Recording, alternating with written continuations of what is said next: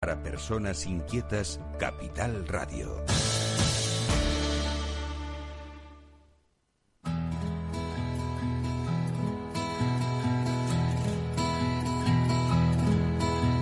Comienza la caja de Pandora.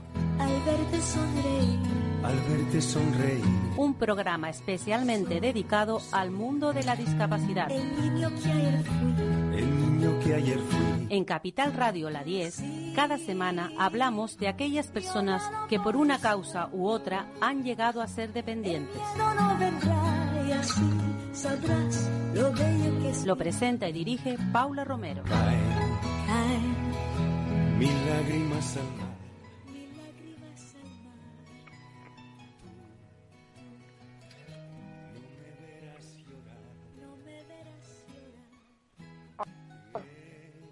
Aquí estamos nuevamente en nuestro programa, en la Caja de Pandora, hablando con, con personas que, que, bueno, que están relacionadas con este mundo del que nosotros llevamos hablando muchísimo tiempo.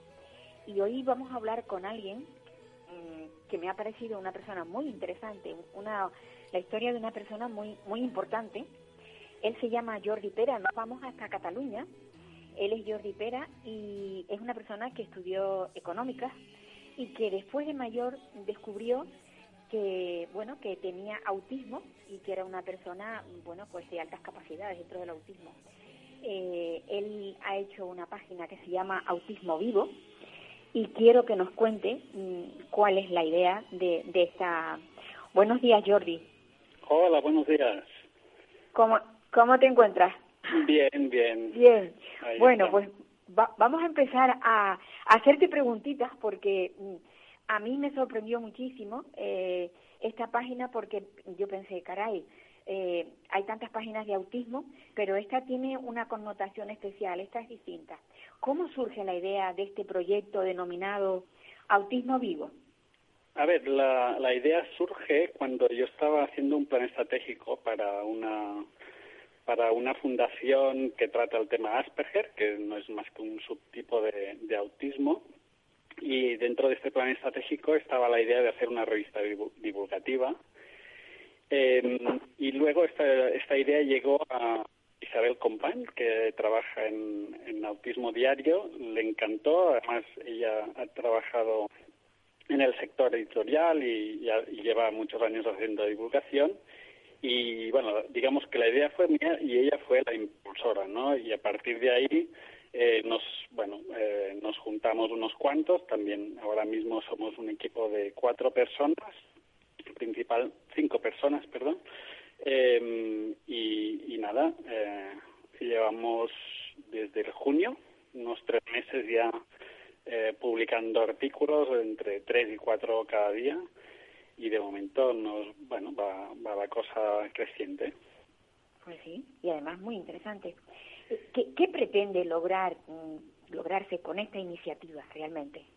Eh, a ver la idea es am, hay mucha divulgación ya acerca del autismo pero normalmente em, quienes hablan más son los especialistas no los psicólogos o psiquiatras y echamos un poco de menos em, también tener la opinión de la- las propias personas con autismo. Entonces, esta, este proyecto se diferencia ah, porque quiere dar voz a las personas con autismo, em, quiere invitar a todas las personas em, que tienen autismo y también a sus familias, a, a sus allegados, a quienes conviven y trabajan con ellos, a explicar ah, sus experiencias, a contar historias y a explicarnos darnos su visión acerca de, de este, de este tema mm, para tener un- una, una aproximación más en primera persona, ¿no? Que nos cuenten eh, cómo superan sus problemas, cómo eh, consiguen cooperar y conectar en- entre ellos, también para llegar a, ayudar y a inspirar a, a las otras personas del colectivo y a quienes conviven con ellos, porque es- este no es solo un problema de las propias personas con autismo, sino también todos aquellos que tienen que relacionarse con ellos, eh, pues bueno, también están igualmente interesados, ¿no? Eh, bueno, eh, la idea es sobre todo utilizar el, el, la- el método del storytelling eh, que no, no, no, es más que contar historias, eh, en la medida que es el tipo de contenido que se recuerda más y que conecta mejor eh, emocionalmente con la audiencia y de esta forma tiene mayor poder de, de mover la gente a la acción, digamos, a cambiar sus actitudes de sensibilización y, bueno, y de, de respeto, ¿no? Y de intentar comprender eh, eh, para facilitar la, la integración del, del colectivo. ¿no? Claro, yo, yo, yo pensaba preguntarte que quiénes pueden entrar a formar parte de este colectivo, pero claro, ya, ya la respuesta la, me la has dado. Pero sí me gustaría, eh, ¿tú crees que cualquier otra persona que no tenga nada que ver, que no tenga en su vida a nadie con, con autismo, también podría integrarse dentro de este colectivo vuestro? A ver, eh, toda, todas las aportaciones son bienvenidas. Eh, ¿Quieres decir en, en concreto en, en, el proyecto o, o, o, o que no, no, entiendo exactamente la pregunta? Sí, bueno, que yo yo te preguntaba eh, que si, por ejemplo, yo podría participar con vosotros de Autismo Vivo, aportando los conocimientos que tengo yo, aunque no sean vividos por mí, pero sí los he visto en mi entorno. ¿Tú crees que aportaría yo algo? A ver, to, todo el mundo que tenga alguna algún tipo de experiencia y conocimiento acerca del, del tema sí. está invitado a participar enviando sus artículos, eh, historias, contenidos en, en, los formatos principalmente en texto, pero también tenemos algunos eh, contribuidores que nos envían eh, viñetas. más tarde o más temprano también podemos habilitar para hacer vídeos, así que Ajá. sí, todo, todo, todo, todo conocimiento que pueda ser útil uh -huh. para, para la finalidad divulgativa es bienvenido. Ajá. ¿Cómo, ¿Cómo ha cambiado tu vida desde que supiste tu, tu condición de persona con autismo? ¿Ha cambiado mucho? Pues la verdad es que no, ¿eh? eh uh, sí que ayuda pues a comprender un poco más eh, por qué soy como soy eh, y, y, ayuda un poco pues a mis a mi familia también a entender un poco más pues porque eh, por la razón de, de, mi diferencia no que tampoco es que salte mucho a la vista en mi caso pero bueno sí que ayuda a explicar pues a veces por qué algunas cosas no han salido eh, tan bien como se deseaba, ¿no? Sobre todo en, en el ámbito laboral a veces.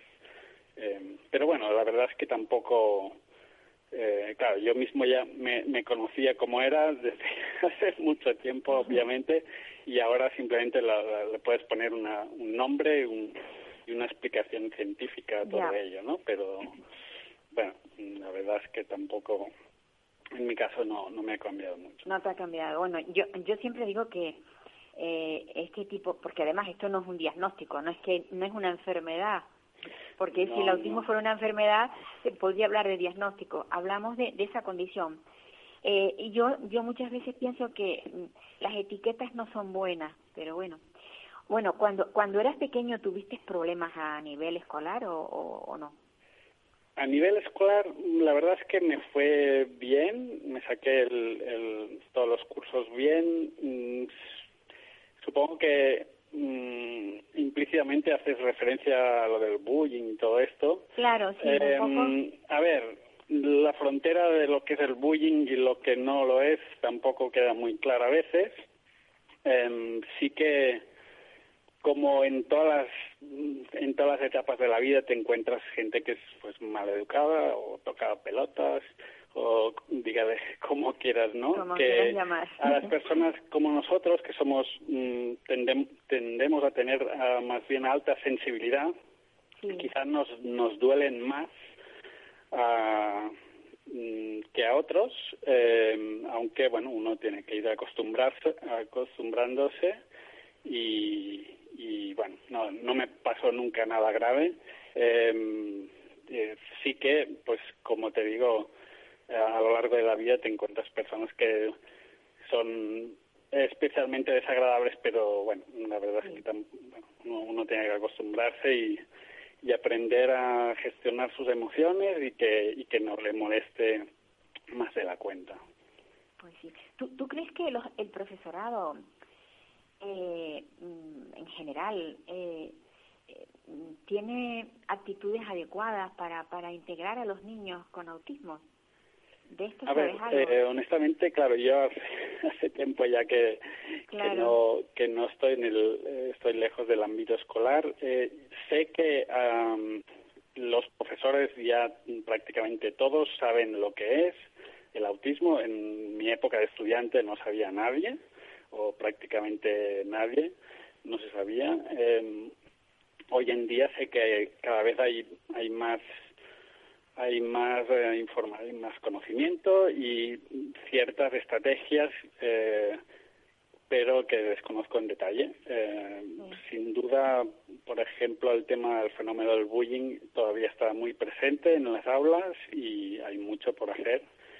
Y bueno, en este sentido seguro que se hace más que antes, pero sigue siendo insuficiente y, y la sociedad en general necesitaría, según tu, vamos, eh, más información sobre lo que es el autismo. ¿Tú crees que hay un desconocimiento del autismo?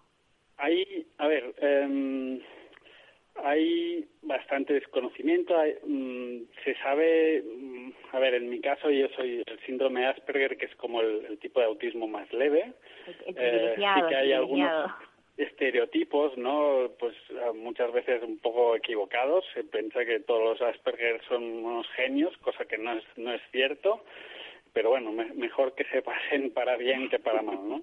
Eh, hay, hay, la, la, realidad del autismo es mucho más compleja eh, y, y el conocimiento normalmente no pasa más allá de unos pequeños tópicos y estereotipos que, que tampoco se ajustan del todo a la realidad, ¿no? Entonces, en la medida que es un, bueno, que todos nos eh, es un, fenómeno creciente el tema del autismo, cada vez el porcentaje va subiendo levemente, pero pero sube y todos nos vamos a encontrar tarde o temprano con, con alguien así y bueno, pues es bueno eh, aprender un poco acerca de esta condición, pues para para bueno, para, para, pues, para que la gente del, colectivo autista se sienta respetada y, facilitar su integración en la, en la sociedad, ¿no? eh, ¿Tú qué opinas sobre la forma en la que los medios de comunicación hablamos de, del autismo? ¿Tú crees que los medios estamos desinformados y, y, no, y no formamos bien a quienes nos escuchan? ¿O cómo lo ves tú? A ver, eh, yo he visto algún programa sobre el tema. Ahí he visto pocos, no sé si hay, hay, mucha divulgación por parte de, los medios de comunicación. Las pocas veces que he visto algún programa ha sido, bueno, pues muy muy muy respetuoso, mm, bastante correcto. Eh, no sé si se ha llegado a profundizar suficientemente. Eh, después, bueno, el, autismo, como he dicho, es, es, es un espectro de, eh, se llama el, trastorno del espectro autista, es decir, hay muchos tipos de autistas, eh, incluso dentro de un mismo tipo, como el Asperger, hay muchas, muchos tipos de eh, particularidades y de, de, de, síntomas, ¿no?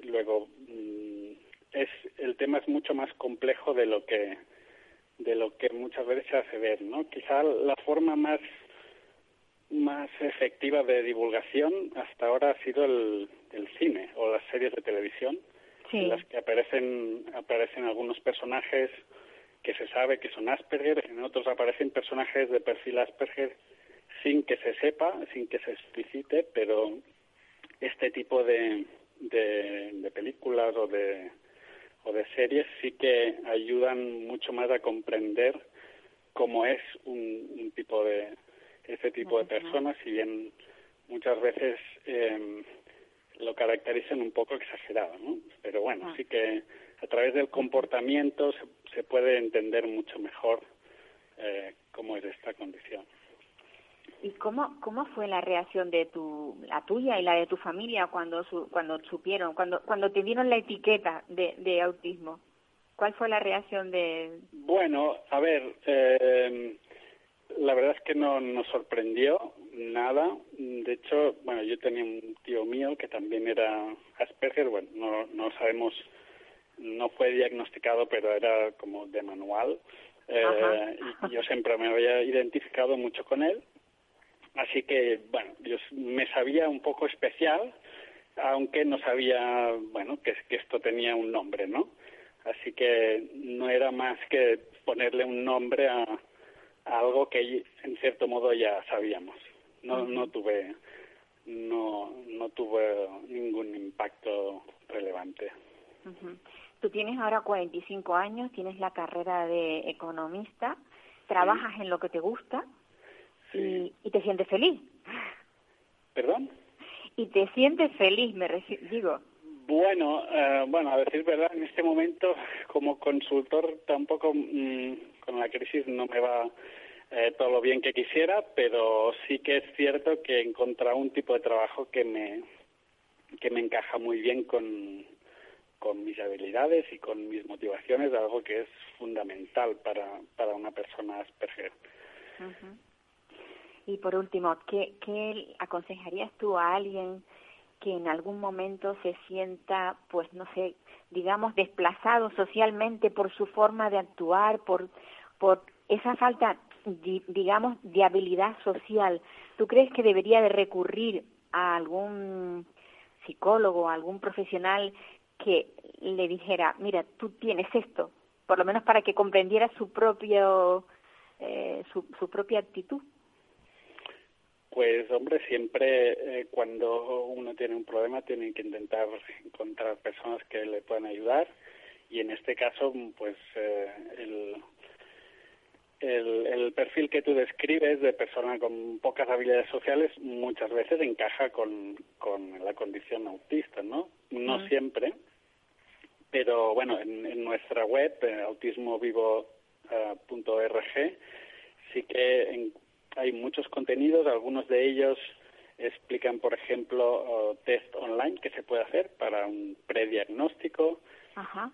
También, eh, pues yo escribí algunos artículos acerca de cómo desarrollar habilidades sociales. En fin, es, un, es como una pequeña enciclopedia de todo el conocimiento que, que uno puede necesitar eh, cuando tiene la condición autista y para los que quieren aprender sobre ello. Y yo, bueno, yo te decía por último, pero me gustaría, es una pregunta que desde el principio quiero hacerte. ¿Tienes pareja? No. No.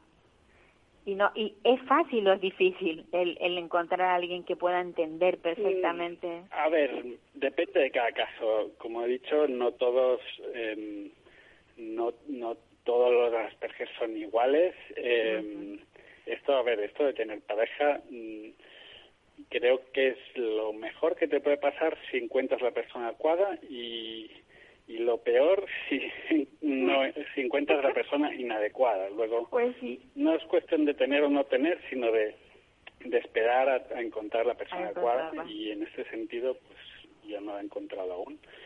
Eh, a ver, sí que eh, lo que nos sucede a, las personas con Asperger es que todo, todos estos códigos de habilidades sociales que, que otro, bueno, la gente neurotípica, digamos, los que no tienen la condición autista, eh, desarrollan ya de, muy jóvenes, nosotros la desarrollamos más tarde. Luego, en muchos aspectos, nosotros conseguimos eh, las cosas más tarde que los, que los demás y especialmente el temas como esto de la pareja o así. Eh, luego, bueno, mm, es cuestión de, ir aprendiendo eh, habilidades sociales y con el tiempo todo se aprende. Eso simplemente es que tardas más tiempo en aprender cosas que otras otra gente aprende más rápido, pero no, no tiene de, más. De, todas, de todas formas, Jordi, eh, lo de encontrar pareja es, es igual. O sea, lo ideal da lo mismo que seas un Asperger o que seas un neurotípico. Lo importante es encontrar a alguien con quien poder convivir y que todo se... Sí, es, es muy difícil, es muy difícil. En general es difícil.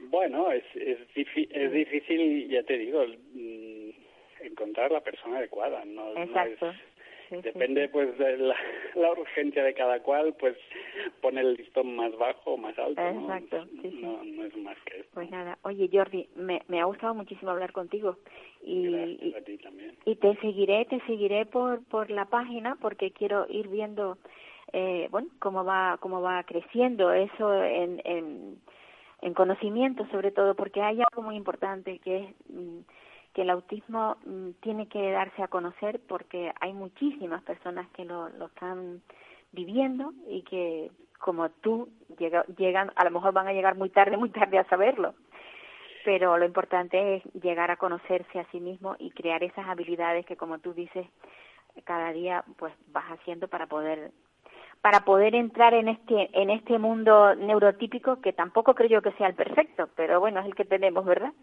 No, bueno, es, mm, nosotros somos minoría, somos un 1% y tenemos que intentar adaptarnos hasta el punto que podamos, que nunca es suficiente, e intentar que los demás no, nos entiendan un poco más y simplemente tenemos es como, a ver, como tenemos hoy en día los, los uh, móviles Android y los Apple, ¿no? Que son, ambos son buenos, pero tienen un sistema operativo distinto. Pues, en cierto modo, no es más que esto. Nosotros tenemos una forma de, de funcionar diferente, muy equiparable a lo que son distintas culturas, ¿no? Si uno se va de España a Japón, pongamos por caso, pues ellos tienen una cultura y una mentalidad muy distinta de la nuestra. Pues un Asperger, en cierto modo, no es más que una persona que tiene una mentalidad distinta como si fuera de, otro país. De otro país, sí. sentido. No, mm, me ha gustado, me ha gustado la descripción que has hecho, me ha gustado muchísimo. Sí, sí, sí, no, no, es, es que es muy cierto. Yo tuve la suerte de vivir un año en Finlandia y allí mm, era como el pez en el agua. Es decir, la, la mentalidad de la gente allí, en los países nórdicos en general, es muy parecida al Asperger. Eh, Qué bien.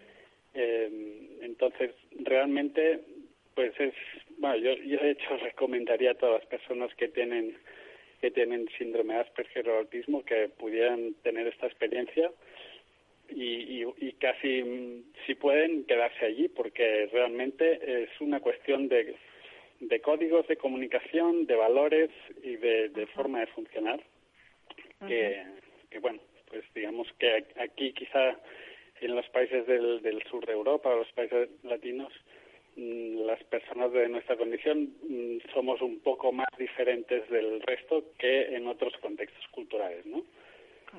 Eso, eso también es muy importante que, que, la, la gente lo escuche y lo sepa, porque, bueno, porque no, no todo es perfecto. Pues Jordi, un abrazo virtual, telefónico, que, que sigas con tu, con tu página de Autismo Vivo y que, bueno, que quienes nos están escuchando mm, se pasen por, por, eh, la tienes en el Facebook, que se pasen por ella y, y vean lo que se está haciendo. Perfecto, muchísimas gracias. Venga, hasta otra. Pues bueno, esto es lo que es el autismo, pero el autismo con de alto funcionamiento, porque no es, el, no es lo mismo una persona con autismo que no tiene lenguaje verbal que alguien que, que bueno, que igual que Jordi, que se expresa perfectamente, que ha conseguido estudiar y que y que sabe eh, cuáles son sus dificultades y que luego no solamente que las sabe, sino que además procura procura eh, aprender a encajar en el mundo en el que vivimos los neurotípicos, porque muchas veces mm, no es otra cosa sino una forma distinta de, de ver la vida. Y a mí me ha gustado mucho saber que en nuestros países eh, ellos encajan mejor que aquí, que en España.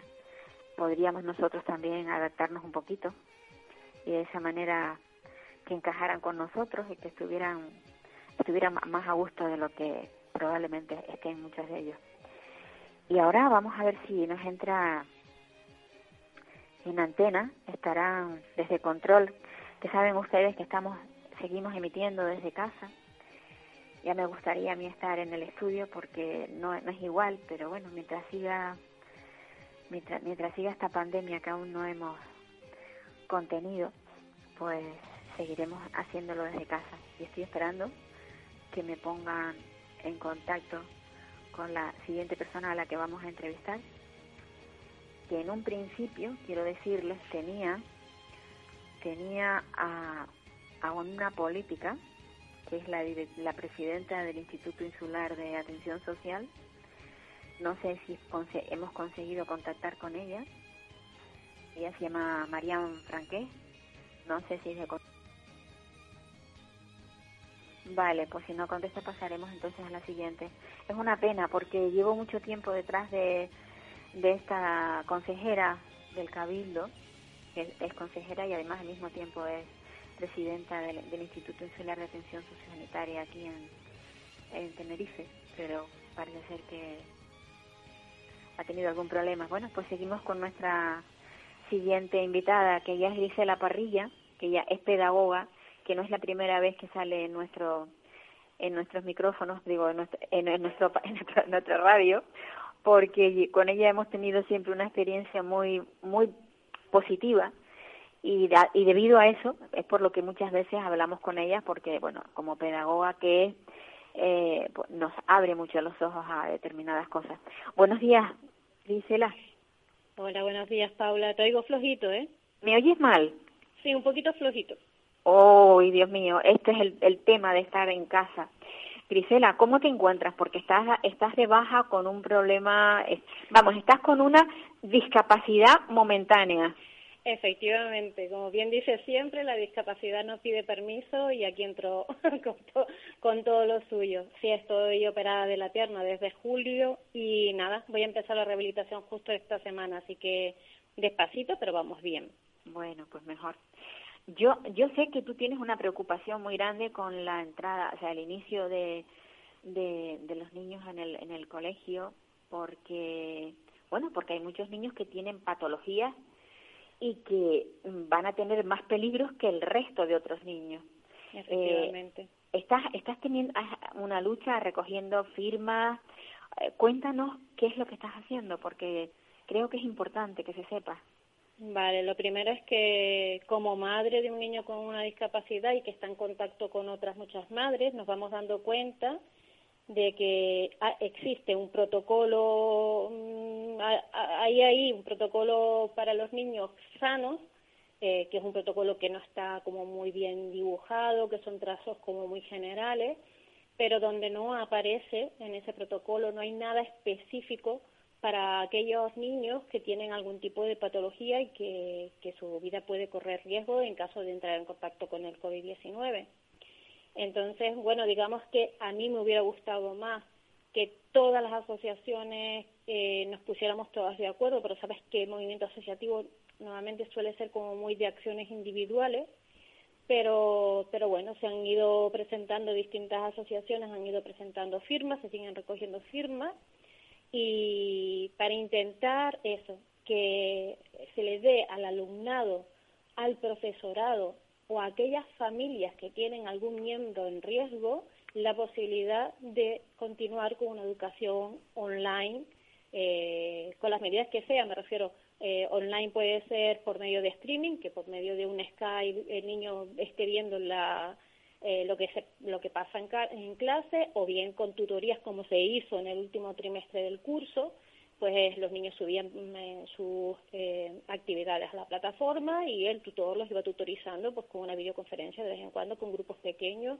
Eh, pero bueno, eso todo eh, tiene como fondo que hay que ver que hay niños, profesores y familias que no se pueden permitir eh, una educación presencial tal cual la tenemos eh, en mente, ¿no?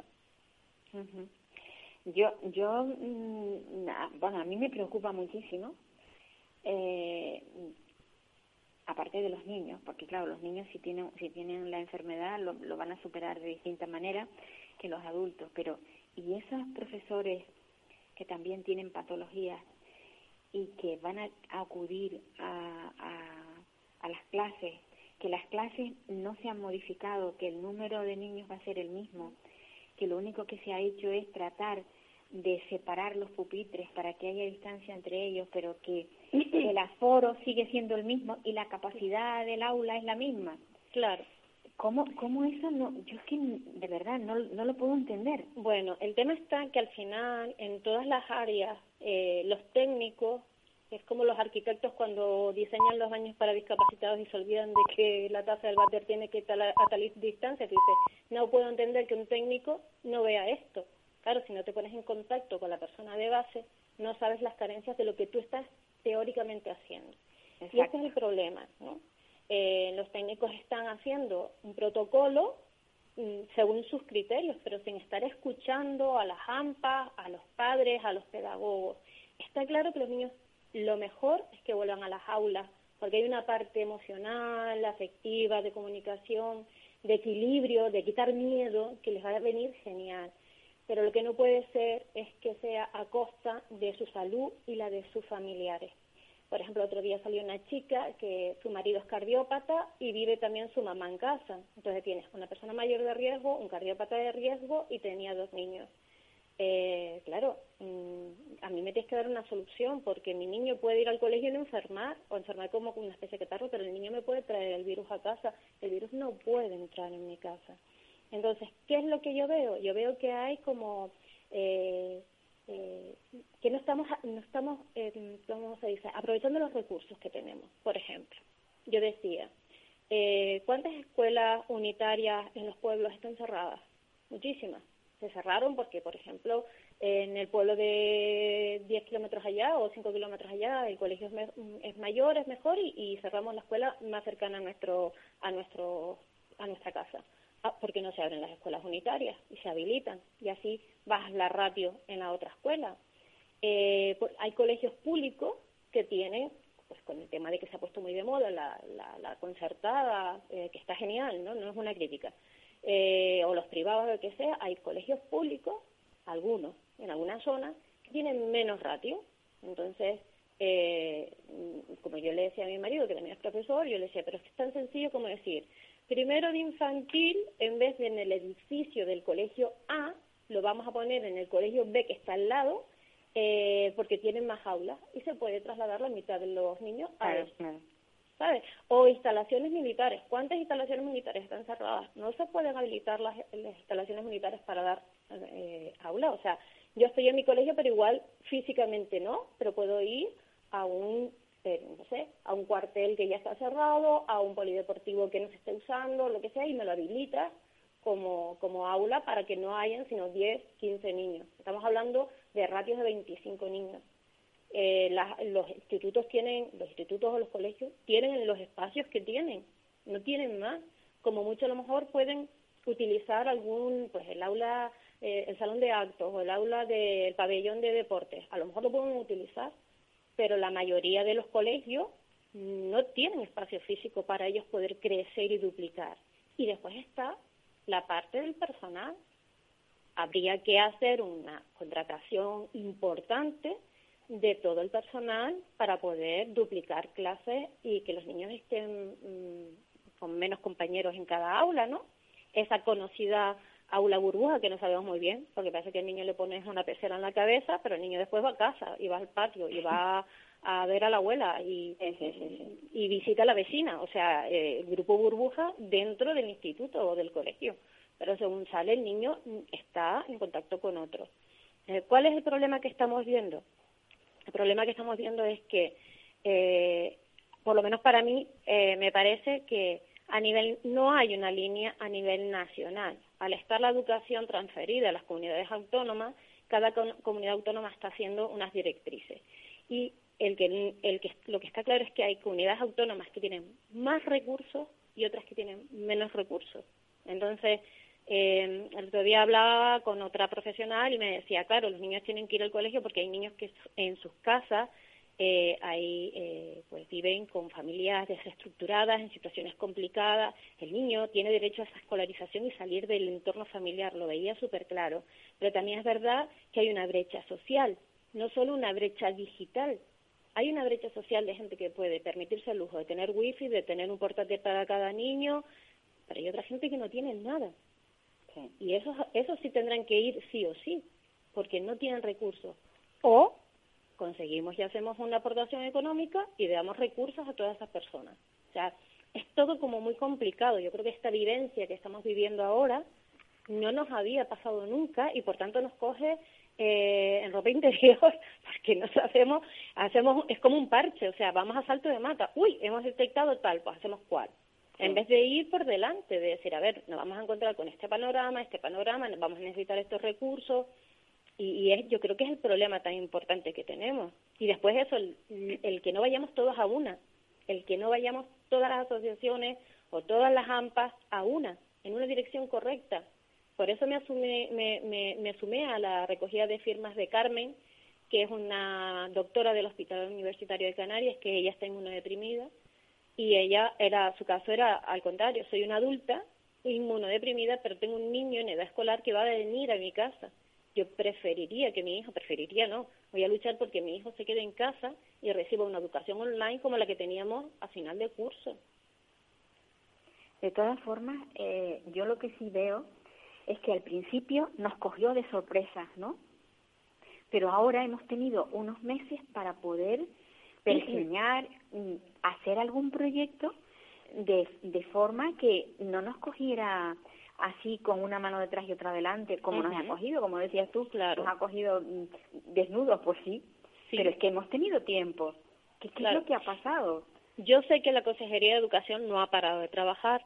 Yo sé que los colegios a nivel individual, muchos colegios no han parado de trabajar, de la, la señalética, por aquí entra primero, por aquí entra segundo, aquí en esta parte para están los padres, mm, eh, para que los padres recojan a los niños.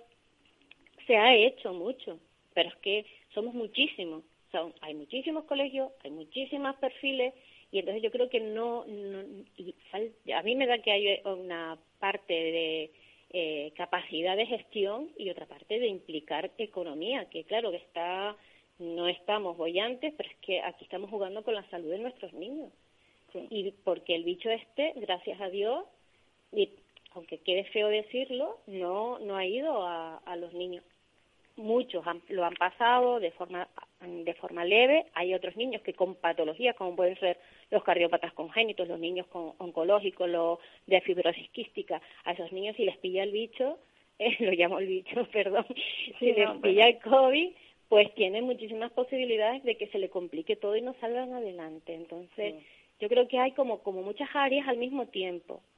y lo que te decía, me da la sensación de que los técnicos eh, que estarán trabajando también como locos y buscando ideas, eh, hay veces que se olvidan de simplemente preguntar a, a, a los padres o al colegio o ¿sabes? Pues sería tan sencillo de Consejería de Educación. A ver, ¿tu colegio tiene posibilidad de, de, desdoblar clases? No, no tengo espacio físico, vale, no te preocupes, voy al otro lado.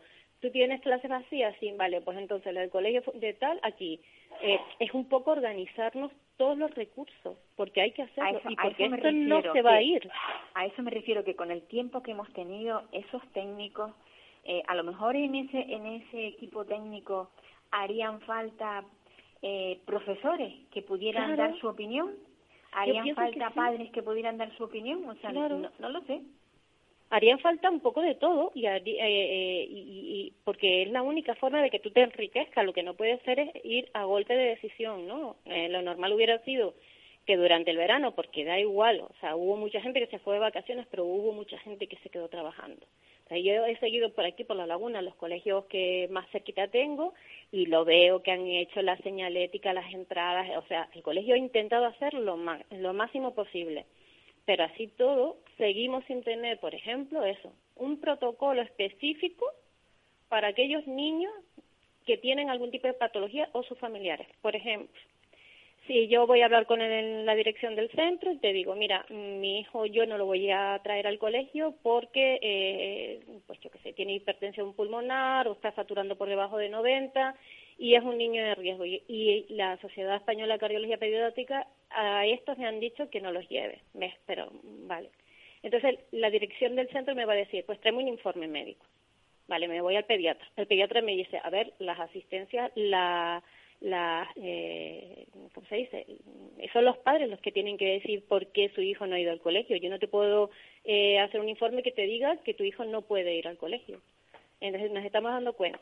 Eh, por ejemplo, conocidos. En Baleares hay una familia en donde hay dos cardiópatas y se les ha puesto un informe médico en el que dice que ni, ni el niño ni su hermano eh, que, que, es sano puede, deberían ir al colegio, por lo menos en este primer trimestre. Hay otras familias en las que le han dicho directamente en Canarias, por ejemplo, eh, yo no soy quien para hacerte un informe de que tu hijo no vaya.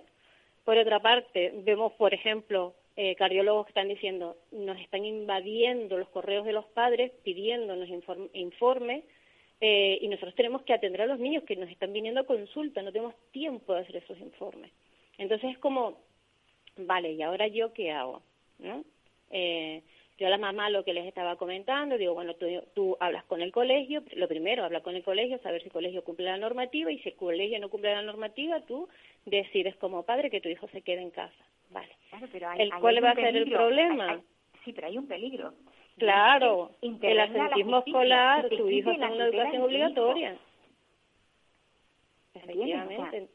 Claro, yo, yo pienso que mm, ahí mm, el padre que no decida, o sea, que decida que su chico o su niña se quede en casa, se la está jugando. Claro. ¿Qué pasa? Que en el caso de, de los niños sanos, eh, no tienes argumento para no llevarlo más allá de que tú tengas miedo, ¿no? que es un argumento súper válido.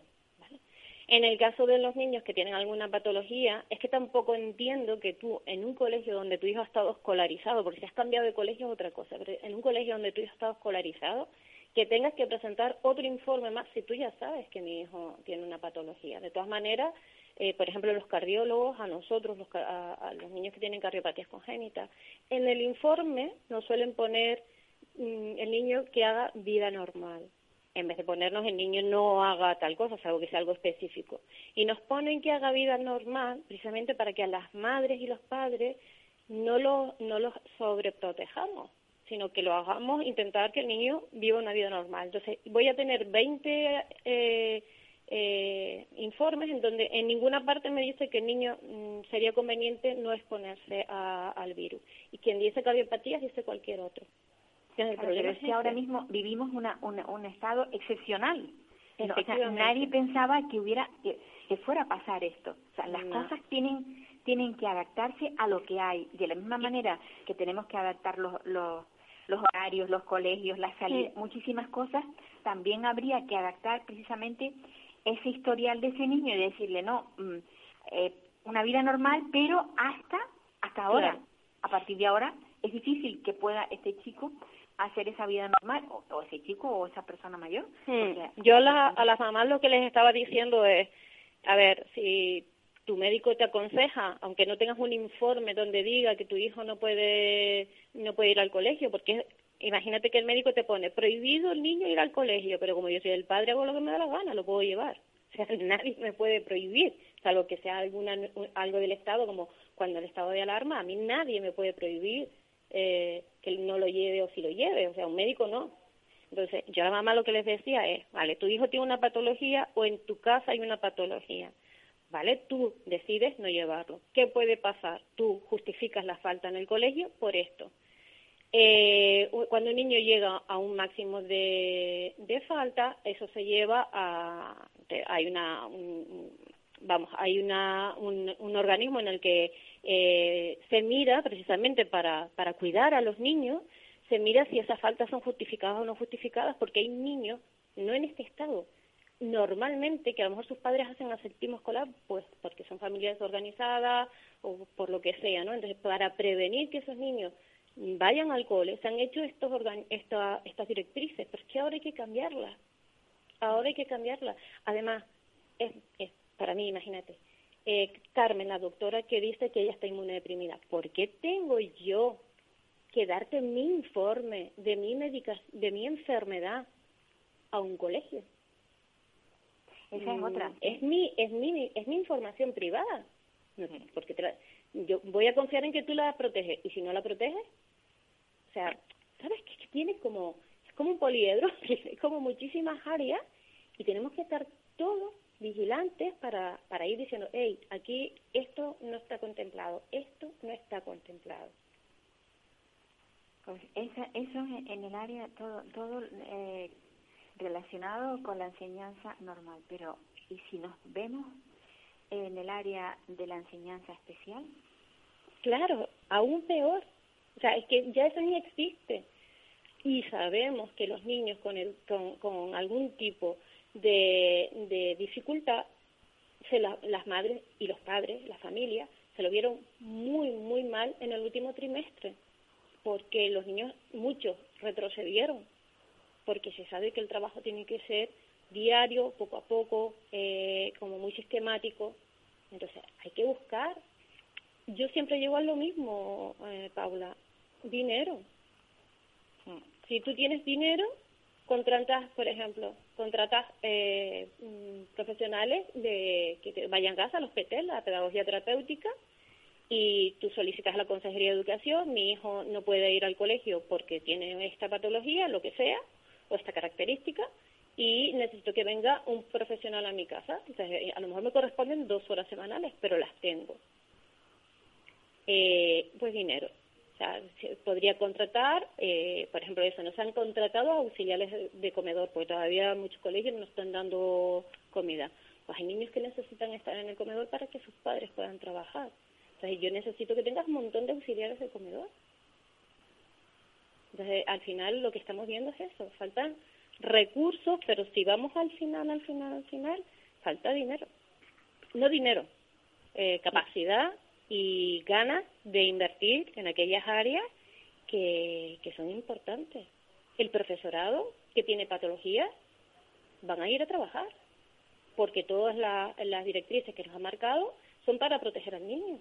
Y el profesorado, cuando empieza a enfermar todo el profesorado, porque el profesorado tiene que cambiar de grupo.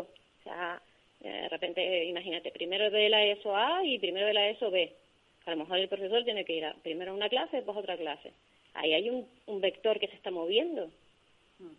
Yo, yo una, una cosa, o sea, he, oído a muchas, muchas profesores decir que hay una presión social muy grande para que comience el, el curso, para que comiencen las clases, porque, bueno, pues porque mm, eh, la mayoría de, de familias trabajan padre, o sea, trabajan los dos, y qué hacemos con, con nuestros hijos. Entonces, mm, un poco, eh, es probable que, que, haya algo de esto, ¿no? Yo también lo creo. Sí, en el que esa presión es tan grande que, bueno, pues que se obliga a abrir los colegios aún a sabiendas de que no está todo perfecto. Yo no digo que no se hayan tomado las medidas, pero, pero yo pienso que son insuficientes. Por lo que veo y por lo que oigo hablar de, de al profesorado, el profesorado está asustado y, y no sé dónde, bueno, ya veremos cuáles van a ser los resultados. Efectivamente, lo que te ido a comentar, eh, eh, los padres somos así o la población es así. Cuando empezó el tema del COVID mucha gente decía que era una gripe, después se empezaron a asustar, después hmm. ya eran los niños no salen de casa para nada, después ya era los niños necesitan aire, abran los parques, déjennos salir, no los niños con, a lo mejor con los niños que tienen autismo, que, que sí que era más necesario y desde el principio se contempló, pero otros niños, ¿no? Los niños que vayan a los parques, eh, después ahora ya es como, no, los niños no pueden ir al colegio, o sí tienen que ir al colegio, ¿sabes? Como que estamos en blanco y negro, no hay matices, estamos como muy izquierda-derecha, blanco y negro, sí o no, ¿sabes? Que es como, a ver, esto es excepcional, tenemos que estar todos unidos para que todos, el otro día yo, por ejemplo, compartí en, un, en, en el Facebook, en un grupo de Noticias de Canarias, compartí una la recogida de firmas, que llevamos por 37.800 la recogida de firmas. Y compartí, por favor, que, que, que, firmaran y que lo, lo difundieran y tal. Y una madre, además con mayúscula, que sabes que a nivel online, como escribas con mayúscula, quiere decir que me estás gritando, que me estás haciendo caer en el tema, me dice que no, que educación para todos, sí o sí, todos los niños al colegio. Y yo decía, digo, pero es una mamá, o sea, como una mamá me puede decir a mí que si otra mamá eso, entonces le, hice reflexionar, mira, es que hay otros niños, pues como que me, me importa un pito, ¿sabes? Yo decía, digo, pero me puedo creer que una mamá no sea empática con otras mamás que para mí eso es como, ¿será que yo con el tema de la cardiopatía nos hicimos unos lazos entre madres que somos súper solidarias y estamos todas conectadas? Pero, no lo entendía, como una persona que tiene, gracias a Dios, tiene sus hijos sanos, no puede pensar que otra mamá que tiene un hijo enfermo o un familiar enfermo esté pidiendo que por favor para ellos, no para todos, para ellos, haya un, un protocolo específico. Especial, sí, sí, sí. sí. pues no sé, yo creo igual, de la misma manera que nadie tiene en cuenta, o nadie, muchos, muchos no tienen en cuenta el que salir a menudo y hacer botellones y hacer todas estas cosas que, que, que los botellones no solamente lo hace la gente joven, que también lo hace la gente entradita en años. Que sí, que sí. Y... Mira, yo ayer estaba en, en, justo en rehabilitación y había un señor que decía, además de esto muy vehemente, ya lo, imagínate, ¿no? Ya los chinos tienen la vacuna, ya ellos van ya sin mascarilla.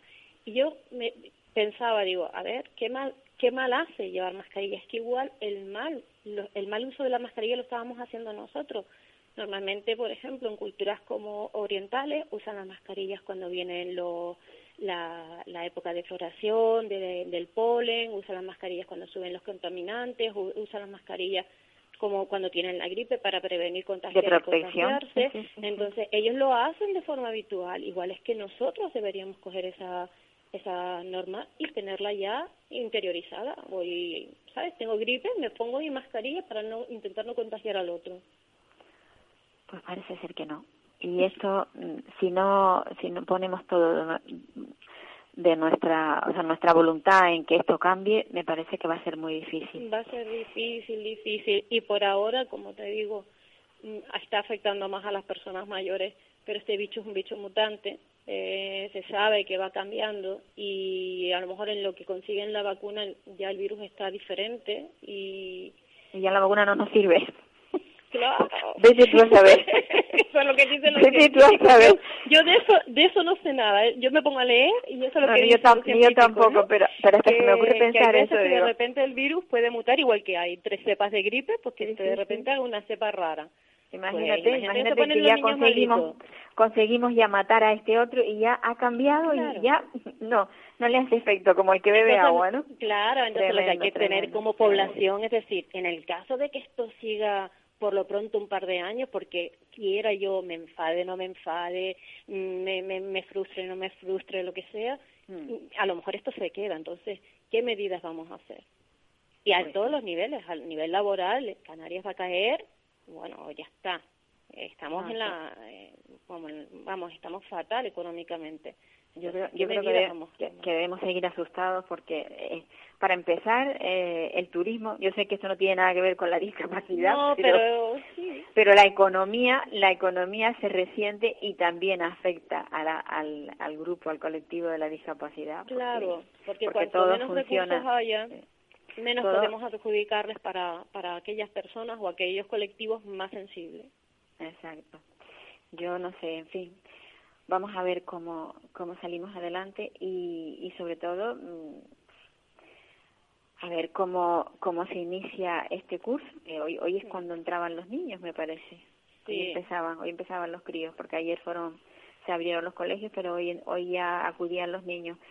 Vamos a ver de aquí a 15 o 20 días cómo reacciona. Sí, a ver cómo va evolucionando. Yo sí te puedo decir que las mamis que conozco que en distintas comunidades autónomas los niños están yendo súper felices al colegio y dicen Claro que los que- colegios están mm, bien, o sea, que las normativas que han cumplido, que las ratios están un poquito más bajas, o sea, que en principio se ve un esfuerzo de Sí, todo ojalá. de toda la población para que esto salga adelante. Ojalá, ojalá esto salga adelante y el esfuerzo que se ha hecho eh, haya sido suficiente y sobre todo que, que esto se pare, que no que no vaya, que no continúe por todos nosotros, por los mayores que somos los más perjudicados, pero también por los niños porque a los a los niños les hacen falta los mayores. los niños no, los niños no pueden vivir solos. No, no pueden vivir solos. Y el tema de, la, de las asociaciones, de los centros de días específicos para personas con cualquier diversidad Ah. funcional, eso también tiene que estar funcionando porque si tú como madre eso tienes un niño pues no sé que tenga unas características y que tú no puedes porque ya tú eres muy Ujú. mayor para cuidarlos también esos sit- sitios tienen que estar También, también. perfectamente habilitados con las condiciones sanitarias Grisela, adecuadas. se nos, se nos ha ido el tiempo. Mu- muchísimas gracias por estar ahí. Gracias cuídate, cuídate y bueno, y acude, acude a tu a tu terapia a ver si ya de una vez a ver si te- acabo terminas ya, estando bien del todo. Venga, un, abrazo, muy fuerte, Paula, gracias conmigo. Pues, queridos oyentes, es lo que hay, es lo que tenemos y, constantemente hablando de lo mismo. Yo estoy cansada ya de hablar del, del COVID-19, me gustaría hablar de otras cosas, pero bueno, lo tenemos ahí y no, no, no nos libramos de él. Les deseo a todos un, día muy, muy agradable y, a cuidarse todo el mundo suspiro y un adiós, adiós.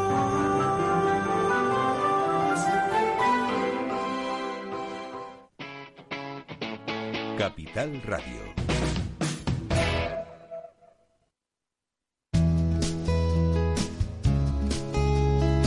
Capital Radio, música y mercados.